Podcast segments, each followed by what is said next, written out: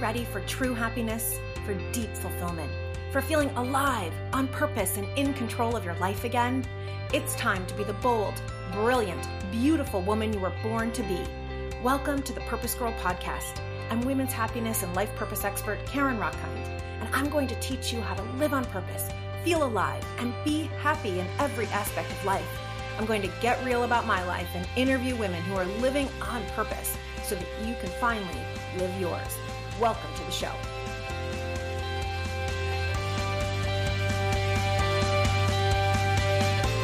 Hello, hello, hello, my goddess. Do you ever pick up a book that you literally become obsessed with?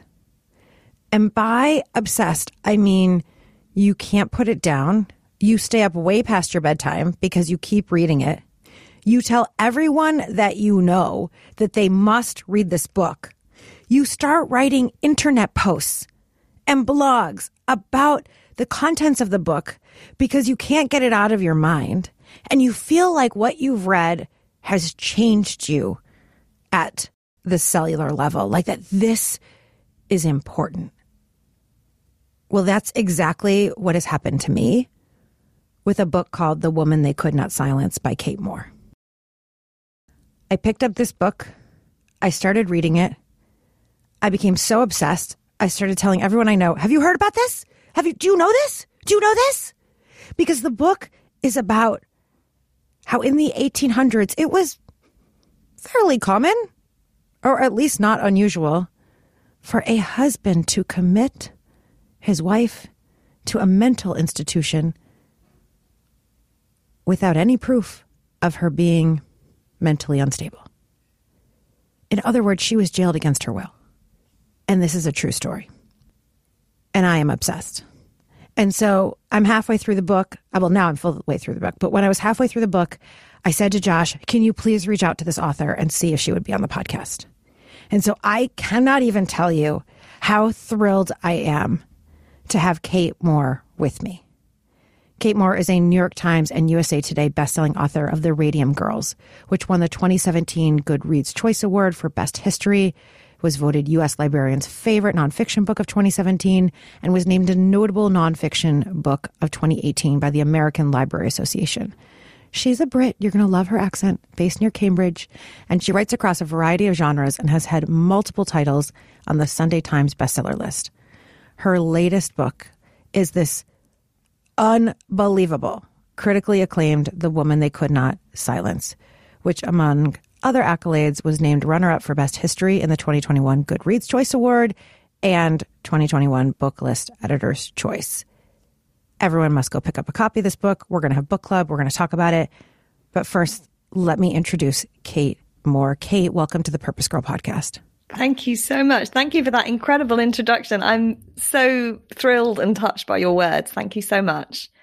Oh, it, it, this is really my honor. As a women's empowerment coach and motivational speaker, I have been saying, do you people know this? Like, do you know that our great-grandmothers' husbands could just commit them to an asylum? This has this has opened my eyes, and I suppose it's not even to new information, but a deep knowing in my soul, yeah, about how women have been silenced. That that's exactly right. And I think for me, you know, the whole genesis of this book was that sort of integral feeling of of this happening again and again and happening throughout history. And I've chosen to focus on this particular chapter of history, you know, in the eighteen sixties. But the motivation to write the book actually came from Me Too and the fall of twenty seventeen and the idea of how women have been silenced and how that keeps happening. And it sort of boiled down to, let's focus on this one chapter from history. But actually all the themes in the book resonate because it's still happening today and it's happened throughout history. And so that sort of feeling of, of knowing it in your bones and, and that sort of thing, it's familiar, even though it's historical, because we still see echoes mm-hmm. of it today. And we still see, you know, the similar things happening around us today.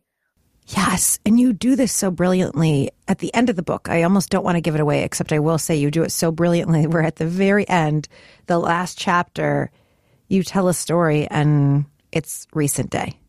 Mm. Right. Yeah. About the names that Nancy Pelosi has been called and about how we try to silence. Nevertheless, she persisted with Elizabeth Warren, and how women in today's world are being treated exactly the same. And I suppose that's why, Kate, this impacted me so much, is I've been witness to, part of, marching on behalf of us having a voice, and that's my life's work. And then to read this truth, history, that women have been told that when they speak up, they're crazy. They belong in an institution. We have to keep them locked up. It's like, I think a whole ding, ding, ding, ding, ding went off in my body to say, oh, well, this pattern, it's in us. So every time a woman feels like, well, I have an idea, but no, I should, I shouldn't share it, or it's probably crazy, or people are going to think I'm nuts, or gosh, I really want to speak up at the dinner table because what is being talked about is not okay, but they're going to think X, Y, Z. It's like, well, that's because generationally, this is still in our bones and still in ourselves, right? It was passed then from great-grandmother to grandmother to mother.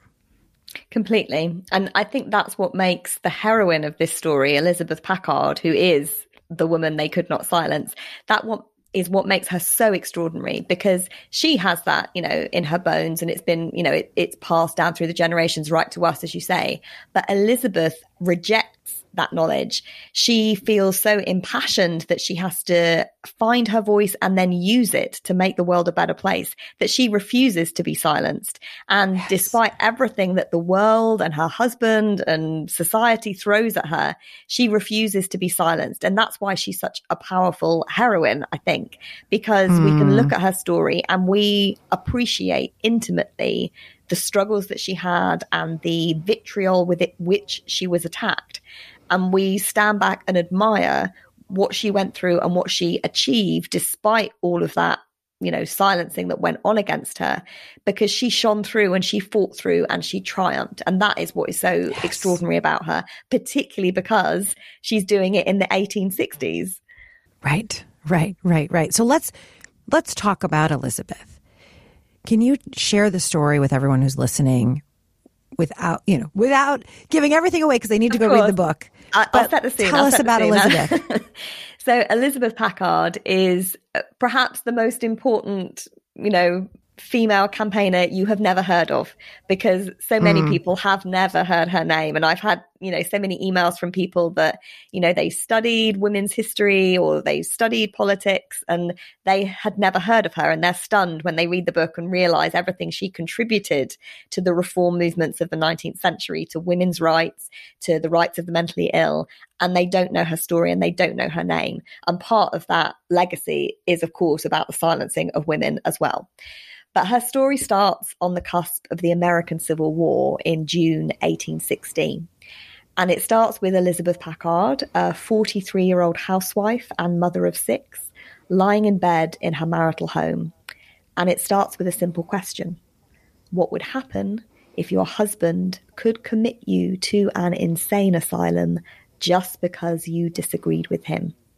And that ultimately hmm. is what happens to Elizabeth.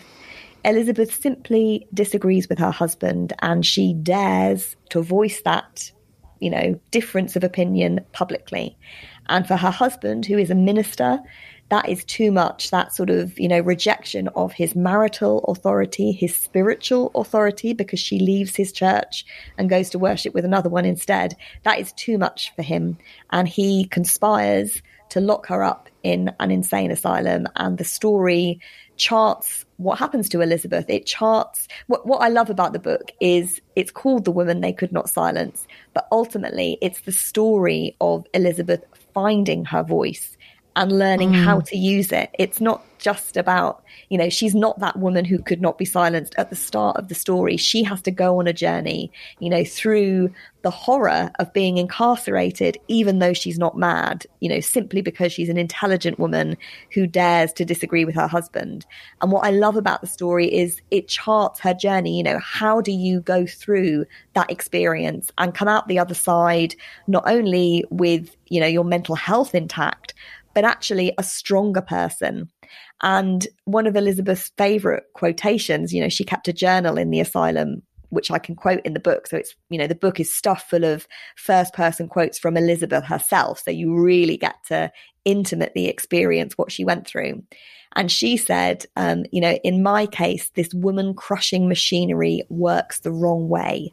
The true woman mm. shines brighter and brighter under the process instead of being strangled. And I love mm. that quote. And the other quote I just want to mention as we're sort of summarizing her story and, and sort of, you know, looking at, at who she is and who she became. She says when she's thrown, you know, into the asylum, and essentially the key is thrown away as well. You know, she has no hope of getting out. She could be, as some women were, locked up for the rest of her life. And she says, the worst that my enemies can do, they have done. And I fear them no more. I am now mm. free to be true and honest. No opposition can overcome me. And it's that realization that frees Elizabeth. You know, she's actually liberated by this horrifying attack on her. And after that, it's no holds barred. She is now free to be the woman that she is. She's now free to become this incredible heroine who cannot be silenced. And it's actually, you know, her husband sent her to the asylum hoping that he would silence her forever and, and write her out of his life.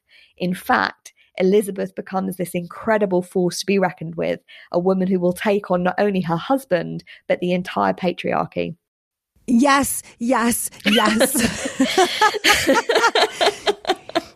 Do you all see why I love this book so much? I'm like obsessed, and I love you, Kate Moore. Thank you, thank you for bringing Elizabeth's story to us. It's my honor. She, she turns, as you so beautifully quoted in her own words, this like soul-crushing experience that no one would have blamed her if she had just stayed silent, it's not worth it. Or if she had become mad from that, right? If she had really... Yeah. As happened to a lot of, of women, you know, going through that experience. Of course, you know, you're, you know, you're literally in an insane asylum. No one is right. believing a word that you say. You're witnessing abuse, you know, degradation all around you. And no matter how, you know, the harder you fight against it, the more mad people think you are. You know, if you shout, if right. you rail, you accuse your husband of a conspiracy, all of this is seen as paranoia, uh, you know, and, and then more insanity. So you're sort of stuck in this situation. And the harder you try to fight, the more likely it is that you're going to lose, you know, not only your freedom, but your sanity itself. Yes. And she did this incredible thing because, as you said, she did witness so much abuse. And she herself was abused in multiple ways. And she could have just given up and certainly become insane herself. But she hung on and turned that pain into fierce purpose. Yeah, completely. And you know, in some ways, she used that to help her get through. You know, she saw what other people were experiencing, and she determined that she would not silently witness it. She was the kind of woman who would always get involved. You know, she said, I will not half do anything. And if she set her mm. mind to something, she would do it. And she was motivated by her faith. And she knew that if she helped other people, that would actually help her. You know, it would it, it, if she set her mind to cleaning the filthy wards, if she set her mind to coaxing the sort of patients who were, you know, running wild and, you know, hair bedraggled, you know, filthy skin, people are not being cared for. If she could care for them, then that gave her purpose and drive. And it gave her this mission that she had to reveal to the outside world what was really going on in these institutions, you know, because she had always thought that a mental hospital would be, you know, a, a sanctuary, a place where you could get well. She had never anticipated that. Firstly, essentially, the asylums were sort of depositories for unsatisfactory wives. But secondly, that the um, attendants would abuse their power in the way that they did in the eighteen sixties and in the way that we see countless times they still do now. You know, whenever there is an imbalance of power, it is, you know, there's a chance that people will be exploited. And that is mm-hmm. what happens, that Elizabeth witnesses. And she determines she will be a voice to speak out against it. And practically within the asylum, she will become a champion for these oppressed people.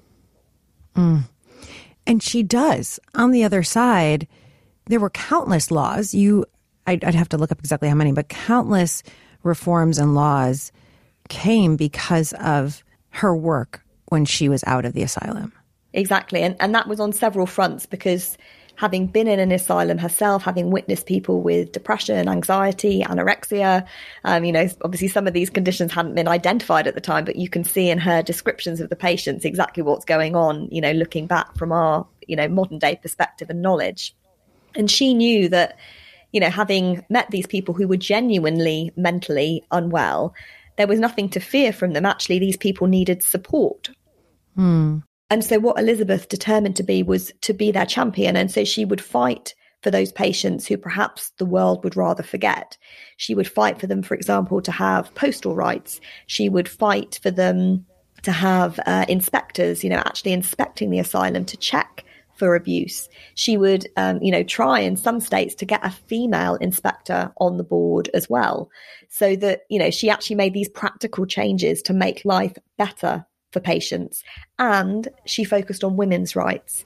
So, mm. you know, one of the most shocking laws in the book, I think, is the law in Illinois at that time that allowed a husband to send his wife away to a mental hospital without any evidence of her insanity. And what was crazy, for want of a better word, about that law was that it specifically said in black and white, you know, a husband could do it without the evidence of insanity that was required in other cases.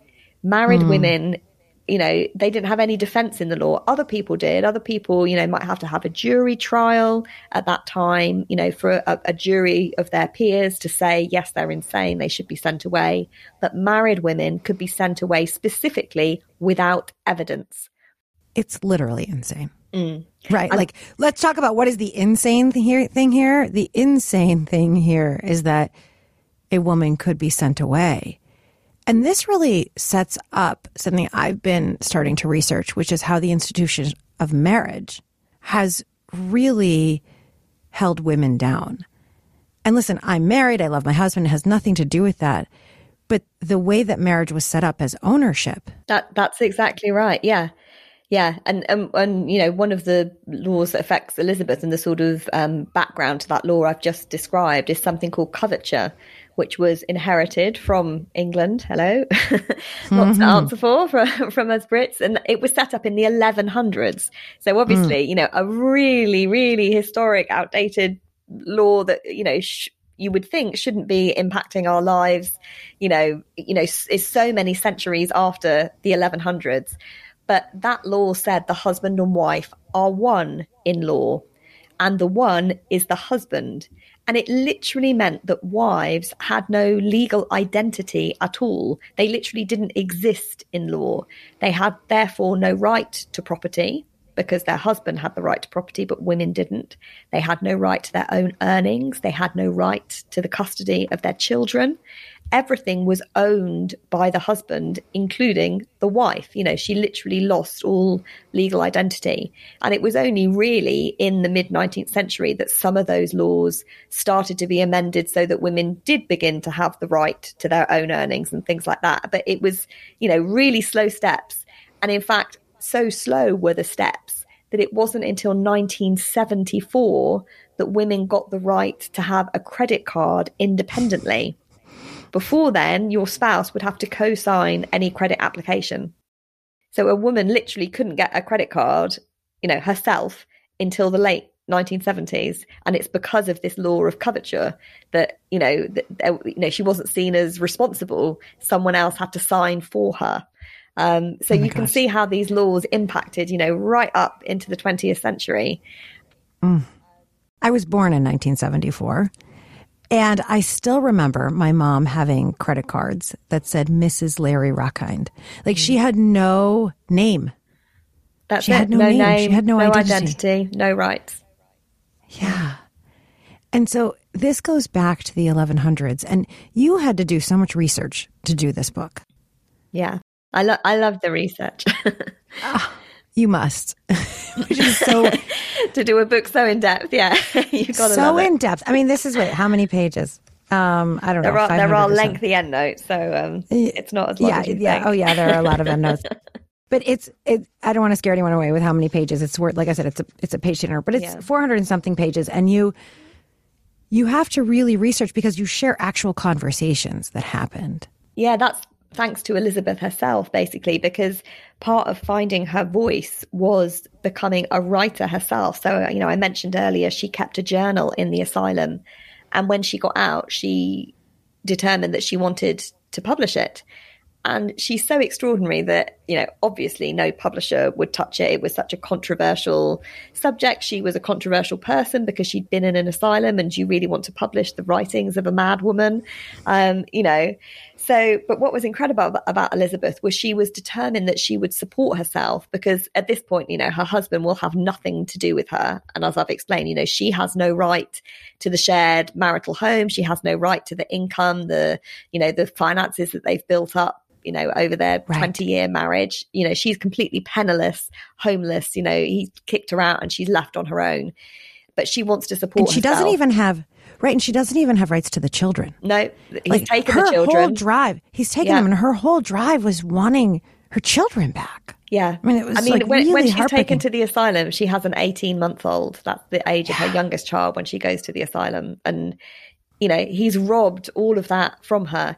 And Elizabeth is so extraordinary, you know, no publisher will t- touch her work, but she's determined that her book, you know, is worth reading and that she's got things to say and she wants people to listen to them. And so essentially in a really forward thinking, you know, thing that she comes up with, you know, this is testament to how incredible and how smart this woman was. She crowdfunded the publication of her books and her journal. She literally went from door to door, knocking on doors, going into public houses, going to train stations, going to the mayor's office. And she would go in and tell her story and say, can you just give me fifty cents towards the publication of this book? And she convinced thousands of people to invest in her and her book. And she therefore was able to print them. They became instant bestsellers. And she became incredibly wealthy financially because her books were bestsellers coast to coast. And she was doing the whole, you know, she didn't have to, you know, she was selling the whole package. She was doing marketing, sales, production. One woman, you know, businesswoman, just completely incredible entrepreneur. And because of crowdfunding her books, they exist for us to read, to read her story, to read her intimate journey, to read about the conversations that she had recorded in her doctor's office, you know, in, you know, between herself and her husband and so on. So you're right, you know, the research that went into the book is very intimate, because not only was I able to draw on Elizabeth's own accounts of what happened, but I found her husband's diary. So he's got mm. his account of what was going on, his account of certain conversations, his account of what he was thinking when he's sending her away. And I also had access to some of the writings of her psychiatrist, uh, Doctor Andrew McFarland, who was the superintendent of the Illinois State Hospital, the man who held Elizabeth's liberty in his hands. And I also had access to his letters and, you know, reading what he felt about her case, which is incredibly illuminating as well in terms of what doctors thought about women at the time, the way that doctors thought any woman who wanted to sort of push the boundaries of her domestic sphere, if she was assertive, if she was ambitious, then she was seen as mentally ill, because why would any woman want to work outside the home, want to have a voice outside the home? You know, any woman who hated her husband, you know, obviously Elizabeth had completely justifiable reason for doing so because her husband had committed her, but her hatred was seen as unnatural and therefore sick, mentally ill, mm. because a woman, a wife, is supposed to love her husband. So yeah, I was do, able to do all this research and really delve into the world of the insane asylums of the nineteenth century. I love all that sort of gothic horror, mm. um, you know, bringing those elements to life. So yeah, sorry, I've, I've gone off on a complete tangent and infusing about this world, do but not, I had a wonderful please, time. Do not apologize. I'm obsessed. I'm telling you. It, it all, it answered some questions for me.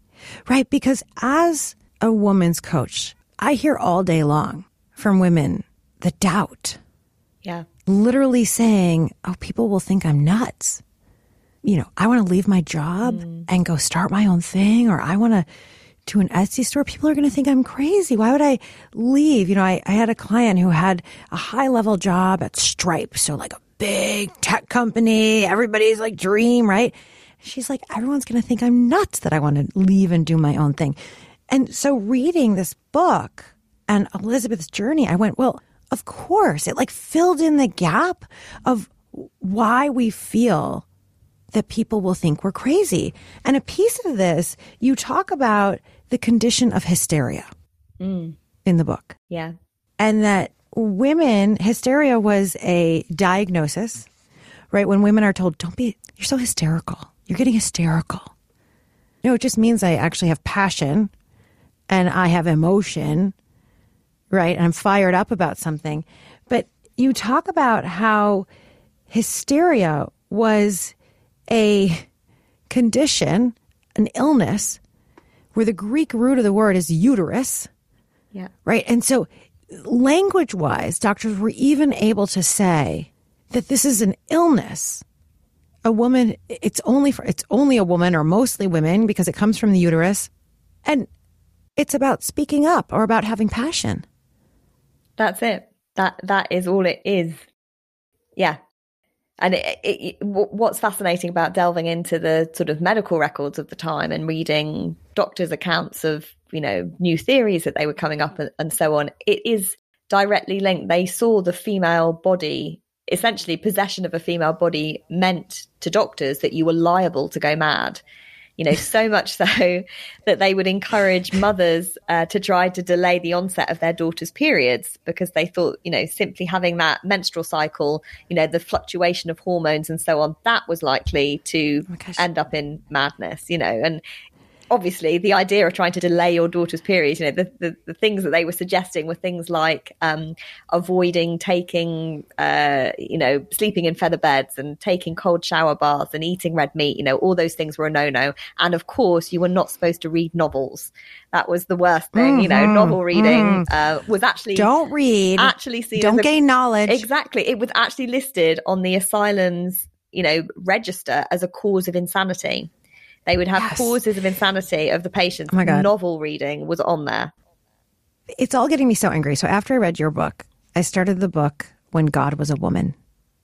Have you read this book? I have not. I don't know it, actually. Oh, Kate, please read it and then let's have another conversation. okay. okay. Because it goes back to the history of woman number one, quote unquote, Eve. Mm. Right. And how a woman seeking knowledge, right? It's like anyone who grew up in a Judeo-Christian religion of any kind and you went to any sort of Sunday school, Hebrew school, whatever it might have been, you grew up learning that the fall of humanity was woman's fault. Yeah. Because she sought knowledge. Like, God forbid we should seek knowledge. Yeah. When in fact, if we really go back in history, thousands of years ago, religions were matriarchs. And the goddess was honored. The woman was honored because she gave birth. And they used to not even know like that a sperm or a man or a penis had anything to do with it. It was just yeah. she was suddenly pregnant and she suddenly could give life. Like, yeah. whoa, that must be the superior gender, right? So all of this in history, it's actually more recent history. And it's all based from a patriarchal religious mm. indoctrination. I mean, it's really... It's insane, yeah. actually. What, what's really interesting is um, when I was doing my research, obviously, into women's rights and the women's rights movement and so on, which, you know, Elizabeth's story is sort of framed by, and that's what she gets involved with. And, you know, it's what actually inspires her to start, you know, speaking out against her husband. She's inspired by the women's rights movement around her, which is nationally, you know, starting to bear fruit and it's prompting conversations, you know, all across America. And Elizabeth Cady Stanton uh, wrote that actually it was the, you know, the the clerics and the ministers who were, I think she she described it something like, when, you know, whenever they were um, angry, they were like peas in a hot skillet pan, you know, popping with anger. Um, and it was the clerics that she had more of a sort of problem with than any other area of society. They were the people that were really mad that women were trying to gain more rights. Um, mm. And obviously they feared that their authority was being undermined. Right, right. Because it, it was. It was. Yeah. Now, you brought up the doctor. Mm, Doctor Andrew McFarland, yes. I mean, that guy, I better hope he never meets me because I will just kick him where it hurts, right? I mean, obviously he's long gone. But he was like the original gaslighter. Mm. Yeah. Yeah, he was. I mean, reading his um, his medical notes is fascinating and horrifying in, in equal measure. I, I think the thing I was most horrified in reading his notes was the way his a sort of ideal way for, for treating patients and, you know, what he hoped to aspire to in his treatment of patients is he compared himself to Prospero and the women were Caliban, you know, these sort of uncivilized creatures that he had to tame. And mm. Elizabeth herself recognized that dynamic. You know, she said she'd been sent to the asylum to be broken in. And she talked mm-hmm. about McFarland's subduing treatment. And that's what she witnessed, you know, any patient who showed any emotion, really, you know, whether that's anger at the husband that sent her there, whether it's grief at missing her children, you know, any woman who cried, that was seen as bad. You know, she was going backwards, she was not getting well. To get well, you had to brush your hair, you had to, you know, present yourself well, you had to smile, you had to follow the rules. It's all about becoming docile and obedient and submissive. And essentially, mm-hmm. you know, the doctor's sort of program that the women had to go under was they were learning to submit to his will. And he sort of talked about the way he was their superior and what he hoped was to sort of empty them of any sense of self and then refill them with his own authority so that they would bow at his reproof and be elevated mm. by his smile. And those are quotations mm. from his writing.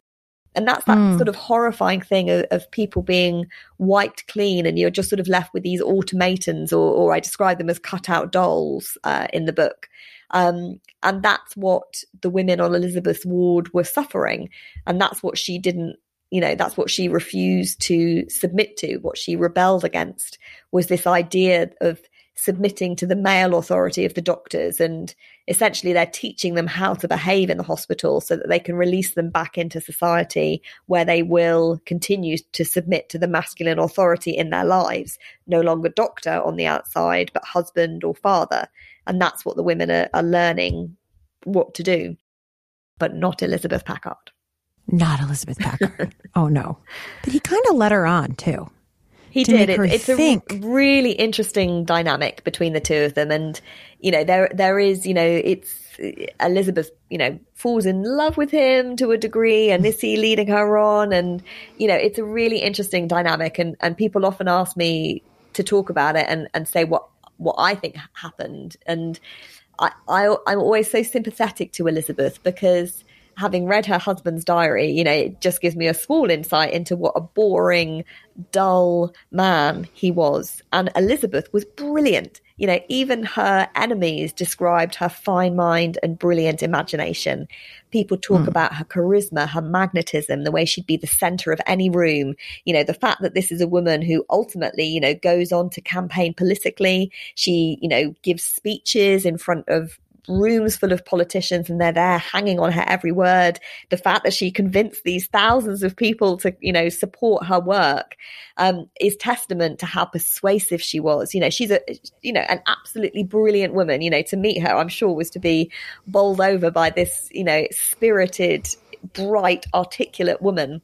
And then she's married to this boring man who is lazy, who, you know, doesn't excel at his studies, who, you know, reuses sermons because he's too lazy to, to write new ones, who is scared of public speaking, you know, who is timid, who is shy, who, you know, shuns company, who is not brilliant. He's, he's just so, you know, having read his diary, he's just horrendous, you know, for her to put up with him for all those years. And the other thing is he's fifteen years older than her as well. Right. And McFarland is six months younger. And you think Elizabeth arrives at the hospital having been oppressed by her husband, you know, for twenty years, but then also specifically in the last sort of two and a half years and certainly the last four months have been a really intense period building up to him sending her away.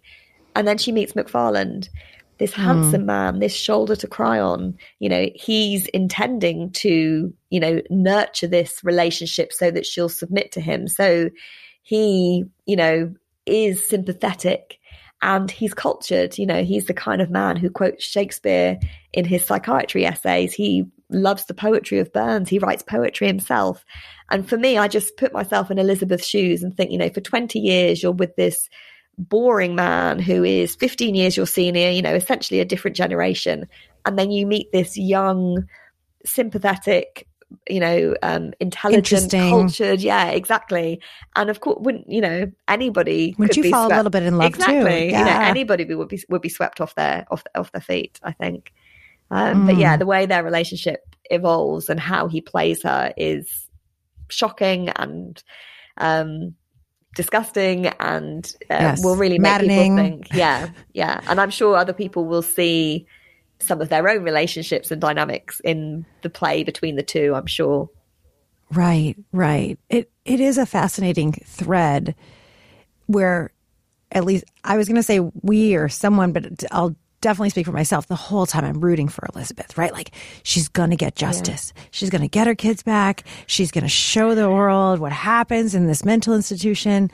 And then there's almost a point, like at the very, almost at the end, where it seems like the doctor is going to win mm. because he exposes that she did love him. Mm. And I started crying. And then I started screaming. My husband's like, what's going on with you? I'm like, she's not going to prevail, right? And this is just what's so incredible. It's a true story, and you capture it where I feel like it's happening right in front of me. And I'm so curious, since you wrote this book because of the Me Too movement, did you know about Elizabeth, or you needed to find a woman who represented being silenced and what we've been through? Yeah, exactly that. I I was inspired to write the book in Me Too, and I what struck me about that movement was, you know, thinking, why has it taken so long for women to be listened mm. to?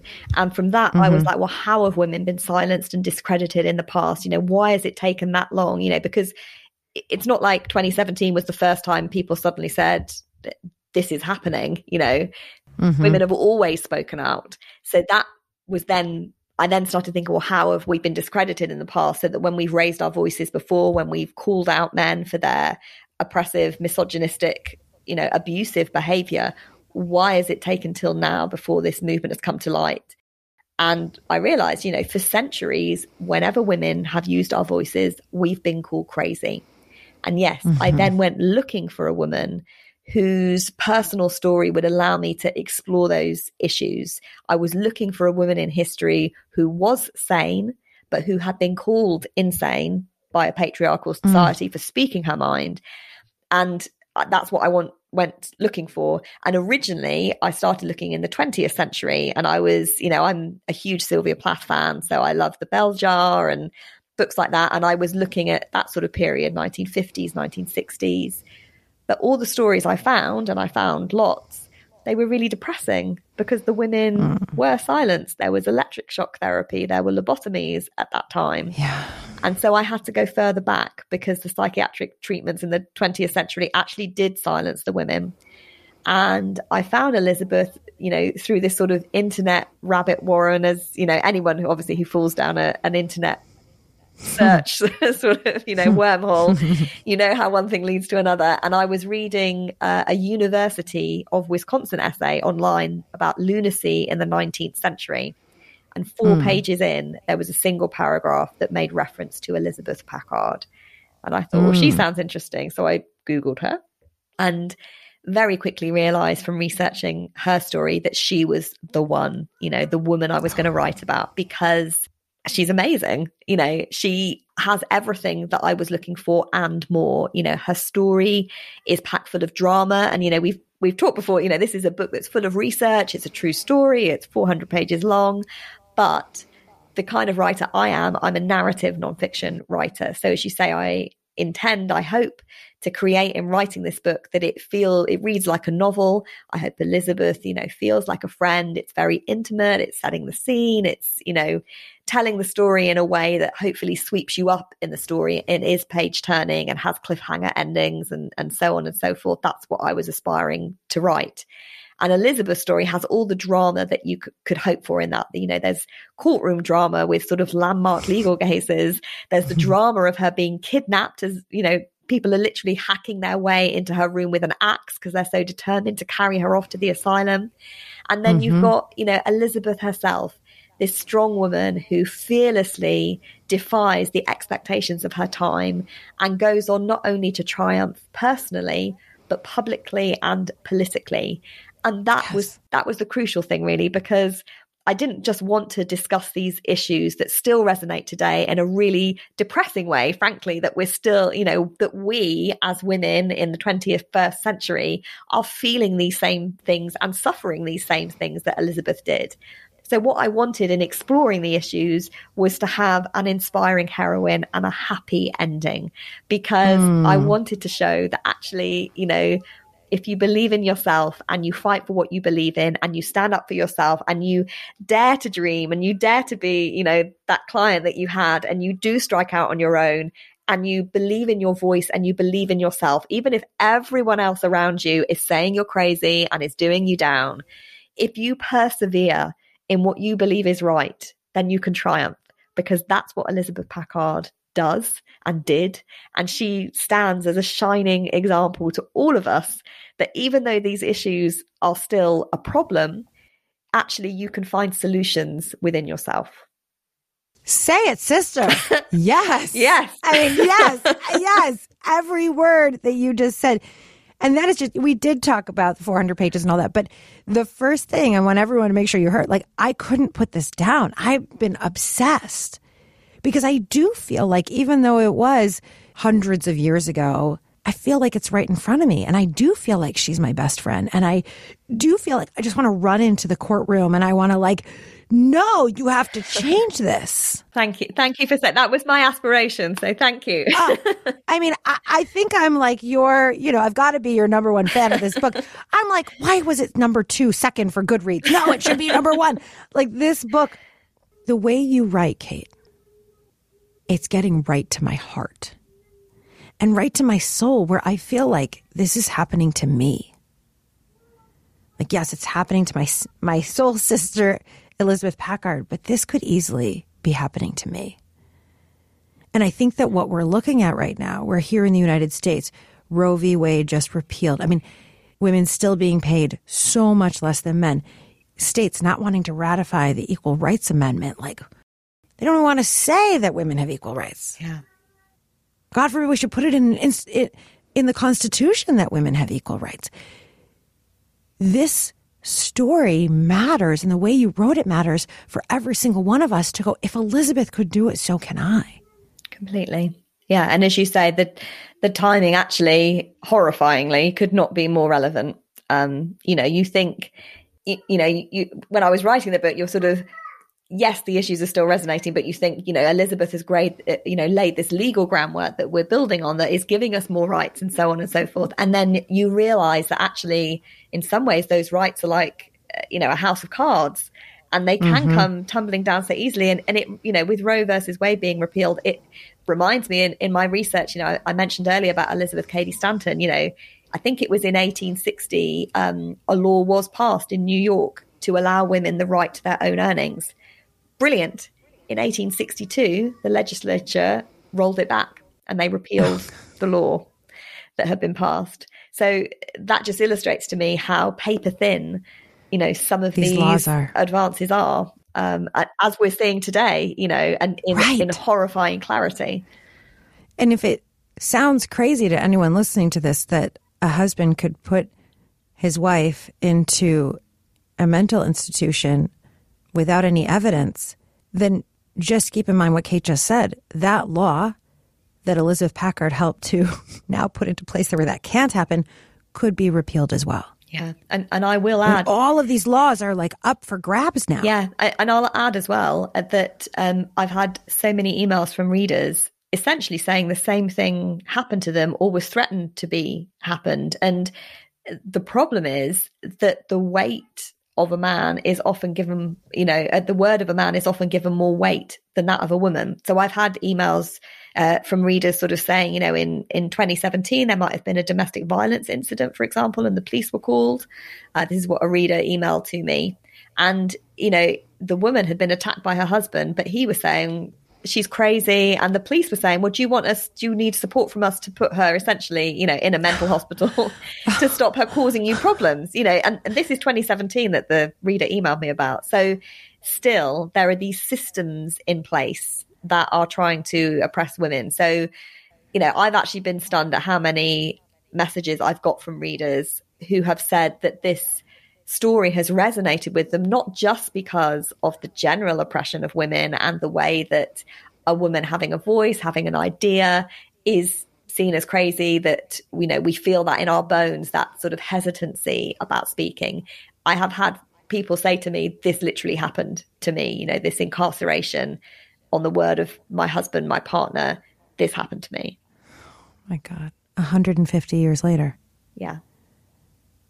I mean, that that's actual insanity.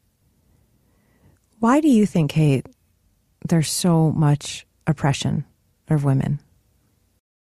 I think a lot of it comes from fear, to be honest. Yeah, um, me too. And, you know, I think there's a, a, a sort of power grab dynamic going on. You know, men have had it all their own way for so long that, as we see in, you know, lots of different uh, power dynamics, you know, whether that's across race or class um, or gender, those in power don't want to share it.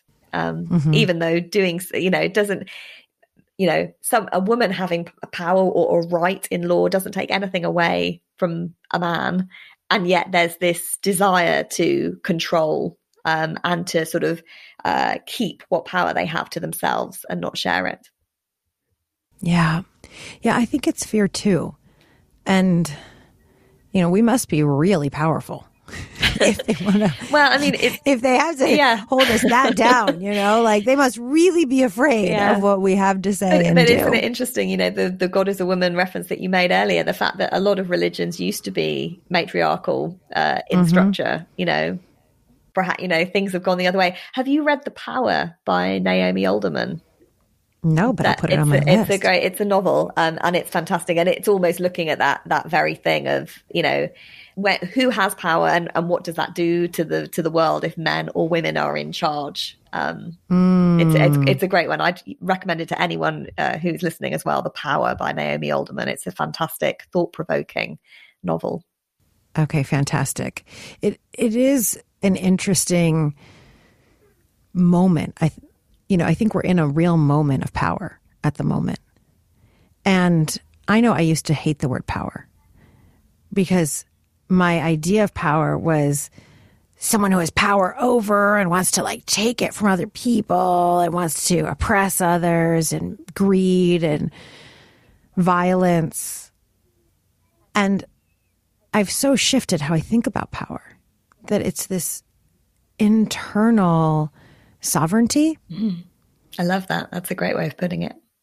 Yeah. And when we look at Elizabeth Packard, that's that's what she had inside of her, mm. an absolute knowing, an absolute resolve. And then she took it out. Yeah. You know, and when I look at you, Kate, I mean, we were chatting right before we started, everybody, and she has a son Shay's age. Like, we we gave birth basically at the same time, like days apart, right? When did you write this book? I'm trying to figure this out. Before he came. Largely. Before he came, okay. Yeah, I, w- I was still editing. So about six to eight weeks postnatal, I was doing the edits. And they were quite um, dramatic because I decided I hated the beginning. Um, I reread it. Like I, I, I was obviously frantically trying to finish it up before I uh, gave birth.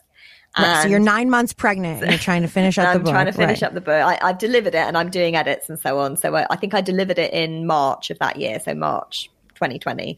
Um, and I was, um, I'd done the sort of major edits, which included like I'd had to lose a whole part at the beginning.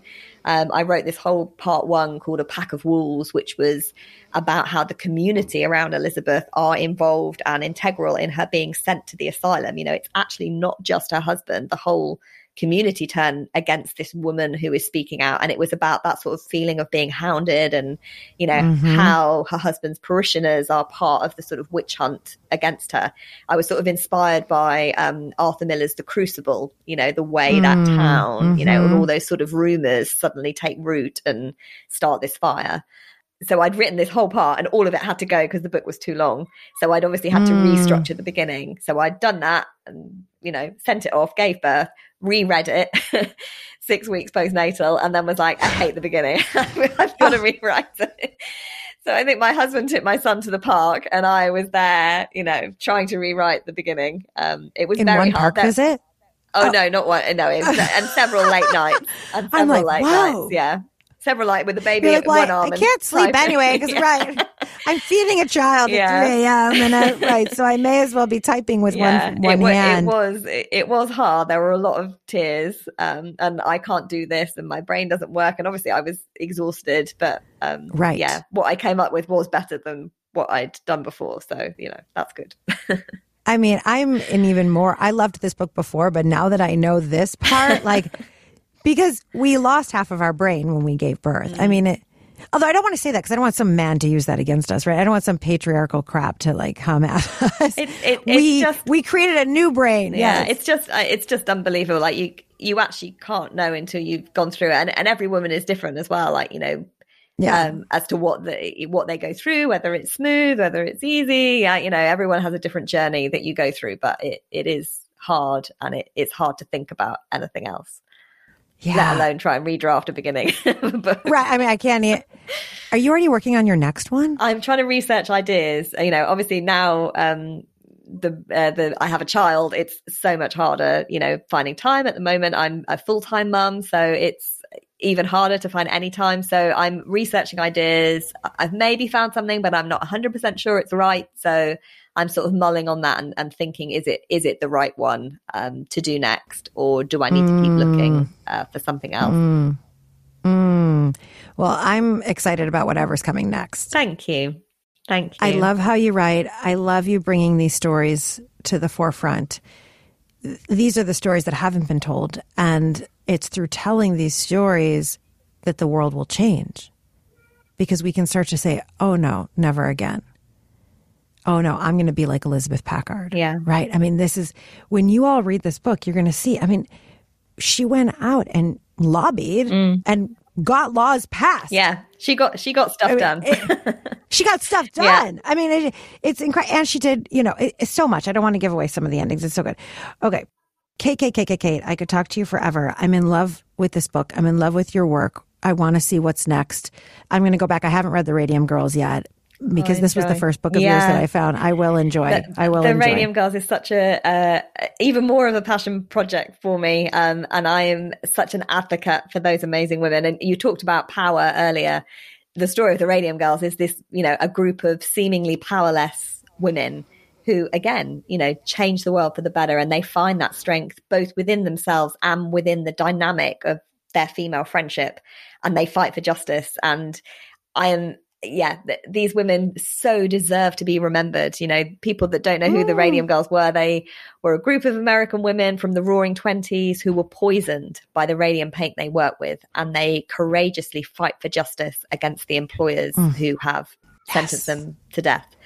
And it's an incredible story of perseverance and resilience and hope and tragedy and strength and dignity and sacrifice mm. and they're just beautiful, beautiful, beautiful, beautiful women. And I'm excited for you that you get to learn their story. And if anyone else hasn't read it, honestly, for them, please read it because I wrote it for them to be remembered. So if, yeah, please, please, please, please read it because they really deserve to to have their story known.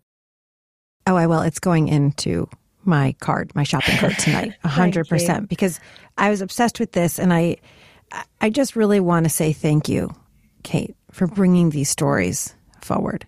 Honestly, it's my privilege to be able to to do it. I'm so lucky to be doing mm. the work that I'm doing. So thank you for, for reading. You know, if you guys didn't read oh. it, I couldn't write them. So thank you. Okay, I know we're out of time, but now I'm just so curious. There's a couple of things. One, people listening to this might be like, but I don't get it. How did Elizabeth get out? And how did she then go on? And I'm just going to say you have to go read it for that. We had to leave some cliffhangers. You're going to have to go get The Woman They Could Not Silence to learn how this incredible woman did what she did. And Kate Moore so well shares it. And then I can't help but when I talk to you, Kate, I think, how did you even get started? Get started as a writer or? As a writer and getting these books published and getting onto best-selling lists. I mean, that's, well, the, you are Elizabeth Packard. That's incredible. The, the Radium Girls, was a, a, which was a New York Times bestseller and was my debut American history book. Um, you know, that's a complete fairy tale story. Uh, you know, my background is actually in publishing. I worked as an editor and an editorial mm. director in the U K um, for over a decade. And a bit like your client earlier, I took a punt. I left that essentially corporate editing job. I used to work for Penguin Random House, you know, one of the biggest publishers in the world. Oh, yeah. And I left to be a freelance editor and writer if I was lucky. I didn't know if I would be able to support myself through my writing, but I thought, you know, if you don't try, you'll never know. And I was lucky enough that I was able to build a career out of it. I, you know, was started as a ghostwriter. I was writing people's memoirs, which for me has really informed the books that I now write in American history. You know, I was someone's ghostwriter. I would sit down with them. I would listen to their story, and then I would craft their memoir, you know, using their words as much as possible in a page-turning way. When I sit down and look at Elizabeth's story or the Radium Girls story, I look for their words. I essentially try to emulate that sitting down on the sofa with a cup of tea experience mm. as I'm researching their words. And then I write their stories, essentially their memoirs, and try and bring it to life in a dramatic way. Um, so that's the background. So I'd written lots of books before The Radium Girls, but that was my first history book and my first American book. And I was just so, so, so lucky that it did what it did. Wow. Okay. There's always a little bit of luck. And I'm just going to shine the light that it's not all luck, sister. You worked for it. You worked hard. You put in the time. You learned how to write in a particular way. You were brave and went out on your own when other people pro- thought, probably thought you were crazy. You went for it. You put it together. You shopped for the agent or the publisher. You made it happen. So I'm just going to put some credit okay. back into you. Okay. Um, whenever I interview women, I like to do a couple random questions, and it's called the Purpose Power Playground, and whatever you come up with works. Sound good? Okay, let's do it. Okay. When you were a little girl, what did you want to be? Actress. Actress. Okay, this is so funny because I just thought, you're going to have a movie. Ho- well, hopefully the books might get adapted. I should say as well, I'll just clarify that answer. I wanted to be an actress, and while I was resting, I was going to write books. Oh. While you were resting. Isn't that, isn't that sweet? While you were resting. Well, I'm not saying you are going to act in one of your own Uh, films, you might, but a knowing that came to me is, oh, Radium Girls is going to get a movie. I hope, hopefully, that some people might be aware of a Netflix one. That's nothing to do with my book or the real story. It's a fictional one. But yeah, there's been interest in in doing the real women from my book. So fingers oh crossed. Oh my God, you're so fingers crossed. Yes. Okay, we're just going to send you all the love and all that. Thank you. Yeah. And let's just say when you're, I don't know, eighty, what do you want people to say about you? She was kind. Hmm. Well, we know that you are. I can already tell. Who's been an influence to you? My husband. Oh. He's an incredible creative person. Um, he is my first reader. Uh, and he just, yeah, he, he's a brilliant director himself. So he knows how to tell stories. He tells them on stage, you know, through actors and other people's scripts. Um, but he's amazing. So yeah, he's my inspiration. What a beautiful partnership. Oh, so beautiful. So beautiful. All right. Last question. What do you want every woman to know? You're amazing. Hmm. I love that so much. I didn't even tell you. Did you even see the shirt I wore for you today? I love that. Y'all can't see. It says the badass woman in me honors the badass woman in you. I salute that. Super intentional. Yeah, salute that. Yeah. Well, Kate Moore, you're amazing. And I'm right so back grateful. At you, right back at you. Thank you, sister. You're incredible. I'm sure once I read The Radium Girls, I'm going to want to have you back on to talk about that, because I am more convicted than ever in this pursuit of us reclaiming woman. Like the powerful woman, and that we have always been her, no matter how many times people have tried to silence us or hold us back, and each one of us finding the Elizabeth Packard in ourselves, because she's there. So, Kate, thank you, thank you, thank you for writing this incredible, incredible story, this incredible book. Everyone out there, go get The Woman They Could Not Silence by Kate Moore. You will love it. I want to hear what you thought of it. I mean, you're, you, and then pass it on to everybody that you know. That's how we change the world, one woman at a time. Of course, follow Kate Moore in all the places. Follow Kate Books on Twitter. Go to her website, kate-moore, M O O R E dot com. Of course, that will be in the show notes. And share this episode with every woman that you know. Of course, if you haven't yet joined the Purpose Girls Facebook group, what are you waiting for? We are five thousand women strong, all declaring the Elizabeth Packard and the Kate Moore in ourselves to go after our own dreams and really step into our own magnificent. With that, my love, may you live purposefully. May you love yourself and may you love life. Bye for now.